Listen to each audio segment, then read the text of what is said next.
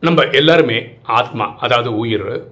நம்மளுடைய சுய தர்மம் வந்து சாந்தி அதாவது அமைதி. ஆனால் நம்ம இருபத்தி நாலு மணி நேரமும் அமைதியாக இருக்க முடியறதில்ல. அதுக்கு காரணம் நம்ம மனசு இந்த நேரம் கெட்ட தேவையில்லாத சிந்தனைகளை உருவாக்குது. இதுக்கு சொல்யூஷன் ராஜயோக தியானம். இந்த தியானத்தின் மூலமாக ஆத்மாவில் இருக்கிற புத்தி இறைவனை கனெக்ட் பண்ணும்போது அது சார்ஜ் ஆயிடுச்சுன்னா மனசு கட்டுப்படும். அதுக்கப்புறம் நல்ல தேவையான சிந்தனைகள் உற்பத்தி பண்ணும். அப்புறம் மனசு எப்போவுமே அமைதியில் இருக்கும். எண்ணம் போல் வாழ்வு.